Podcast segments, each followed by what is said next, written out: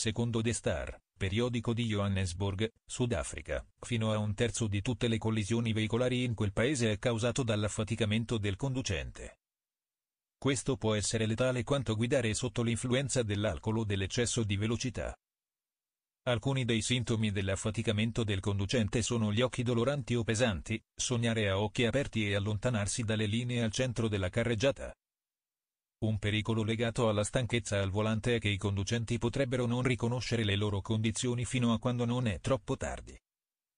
Musica, caffè o aria fresca potrebbero non risolvere il problema.